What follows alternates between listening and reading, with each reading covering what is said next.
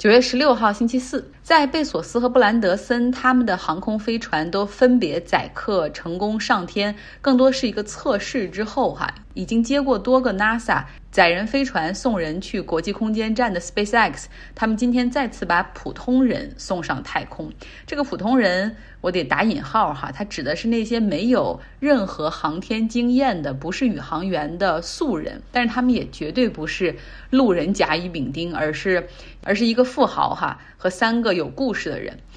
那和贝索斯他们的飞行只有几分钟不一样，SpaceX 这一次他们的飞行名字叫做 Inspiration Four，他们上升到的距离呢是距离地球表面五百八十公里的一个高度，要绕地球飞行三天，这个高度可是要比国际空间站还要高一百五十公里。那类似于这样的太空之旅，实际上美国航空宇航局 NASA 在六十年代和苏联搞太空竞赛的时候，曾经用他们的水星计划、双子星计划送宇航员到过这个高度，哈，环绕地球。这两个计划呢，都是在阿波罗登月计划之前进行的。那后来不搞了，主要是一方面就是劳民伤财，然后另外呢就是挑战者号和哥伦比亚号先后出了爆炸事故，最后作罢。SpaceX 这个项目它的目标是盈利哈，所以每一次的旅行都是要卖票的。比如说在今年十月份，他们还会带俄罗斯的导演和演员去到国际空间站进行拍摄。像二零二二年的新年还会有一次私人飞行的这种计划。那说说这一次上天的四名乘客吧。先介绍那个亿万富翁哈，Jared Isaacman，他是新泽西人。九年级的时候，也就是十四岁左右，就开办了自己的公司哈，做电脑解决方案。其中一个客户是做支付的，给他下了一个 offer。于是他十六岁的时候就从高中辍学，然后在那个支付公司里干了半年，他就觉得找到窍门了哈，然后要自己创业，专注于网络支付。他的公司名字叫做 Shiftful Payment。那这个公司在二零二零年的时候上市。Jared Isaacman 他也特别喜欢驾驶飞机，他学会了驾驶私人飞机和战斗机。他有一家公司叫做 Draken International，是专门为美国空军的战斗机飞行员提供培训的。然后他自己也一直希望能够投资 SpaceX 啊，成为股东，但是一直投不进去哈，这个公司太热门了，而且因为 SpaceX 现在还不是上市公司。不过他也一直哈在和这个 SpaceX 保持沟通，就是说，既然我成不了你们的投资人，那让我来成为你们的顾客吧，我要买一次旅行。他的飞行经验还是比较丰富的，那他也是这一次 inspiration fo 上面的这种 Commander 四人机组的负责人。我想他也应该是这次旅行的出资人。那另外三位介绍一下，一位是四十二岁的洛克希德马丁公司的数据工程师 Sam Brosky。他呢很喜欢太空探索，在业余时间会给一个公益组织叫 Pro Space，然后呢去做志愿者，为孩子们讲解太空知识。那另外两位是女性哈，五十一岁的。Proctor 教授是亚利桑那州一个社区大学的教授，哈，是教这个物理方面的。他是非洲裔，他也一直非常渴望飞向太空。他曾经在 NASA 海选飞行员的时候就递交过申请，最终从三千五百人的名单中晋级到四十七人的名单，哈，不过后来被淘汰了。之后呢，他还参加了 NASA 在夏威夷长达四个月的火星营地演习，那是一个六个人的这种。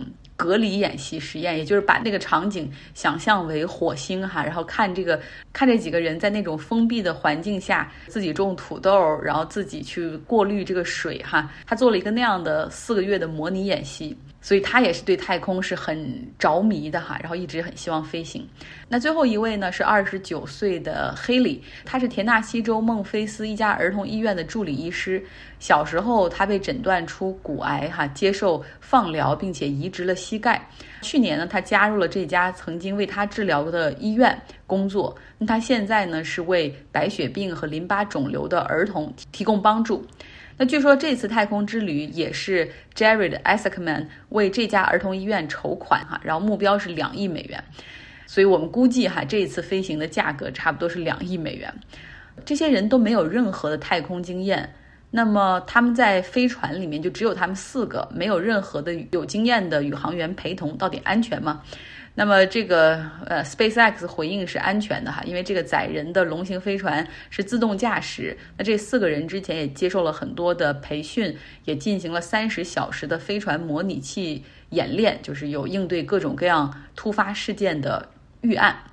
好，我们来说说加州的公投的结果出来了哈，彻底粉碎了那些要让州长 Gavin Newsom 下课的企图。坚持让他留任的投票达到了百分之六十三点九三，基本上是压倒性的胜利。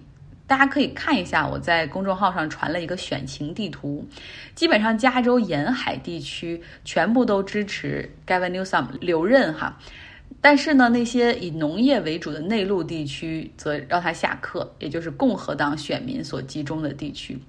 就我之前去缅因州，其实也是这样。沿海地区经济比较好，就业机会和教育水平也比较高，人们的思想比较进步。而内陆的农业地区更更倾向于保守。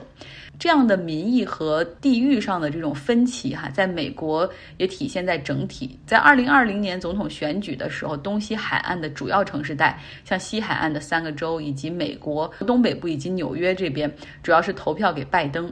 而共和党则以南方州和内陆州为主，即便是在这些共和党的州里面，实际上主要的大城市他们也都是蓝色的哈，支持民主党。但是乡村地区是选择共和党，所以也再次反映了这种教育水平、经济机会会对一个人在政党上的选择有很大的影响。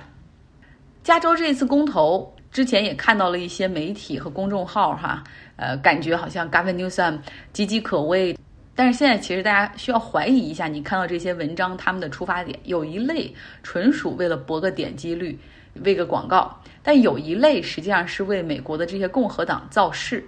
就是你们看到很多微信公号中文的，好像那些写手有好多的公号是被这些保守派阵营所控制的。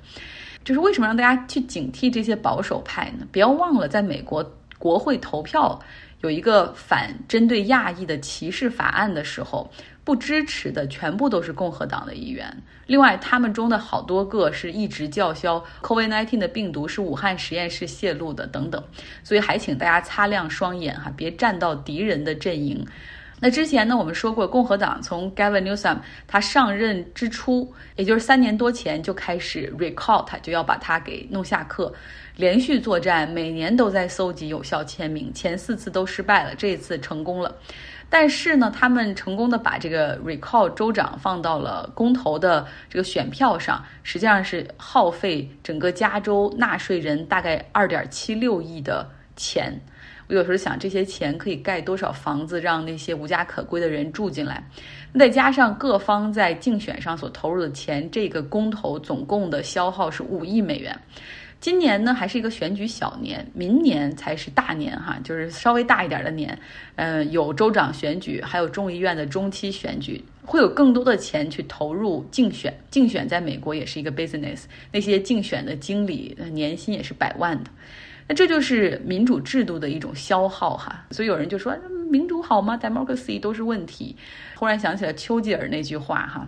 Democracy is the worst form of government, except for all the others that have been tried. 民主是一个糟糕的制度，只不过它比其他试过的形式稍微好一点儿。那今年呢，加州 recall 州长候选人里面大概有四十多个，有一个给大家着重介绍一下吧，我也吸引一下眼球哈。Kathleen Jenner，她是金卡戴珊的继父，也就是她那两个妹妹的父亲。曾经是奥运会十项全能的冠军，还多次打破世界纪录。后来呢，在这个卡戴珊的妈妈和他爸爸离婚之后，他就趁虚而入，然后和这个卡戴珊他妈结婚了。他也很善于经营，在他从体育圈退役之后，进入到影视圈儿哈，接各种综艺真人秀，还在电影里客串，还演电视剧。那后来呢？到两千年之后，他说他自己逐渐患上了性别焦虑症，觉得自己好像是一个女人，然后并在二零一五年接受了变性手术。他把自己的名字从 William Jenner 改成了 Kathleen Jenner。他以前是特别保守的一个人哈，他还说因为自己变了性，然后就成了 LGBT 的群体中的一员。现在在社会议题上更支持啊进步方面，比如同性恋婚姻呐，比如说支持那种跨性别的厕所呀，就是 universal restroom，就谁都可以上的。但是呢，在经济议题上，他还是很保守。比如说，他认为小政府是好的，要少交税。但实际上，他在社会问题上的思想也很保守。他说的一些来形容 LGBT 群体的一些话，很多。人也特别不买账哈，觉得这简直是对这个群体的贬低。然后另外呢，他在二零一六年大选中是支持特朗普的。他说这个国家有特朗普当总统是对女性很好的。你们知道为什么吗？因为珍娜也是反对女性堕胎权的。嗯，所以幸好哈，这样的人没有机会当加州州长，但是他可能准备竞选明年的众议院的加州议员啊，不知道，千万别选上，我是想。好了，今天的节目就是这样，希望你有一个愉快的周四。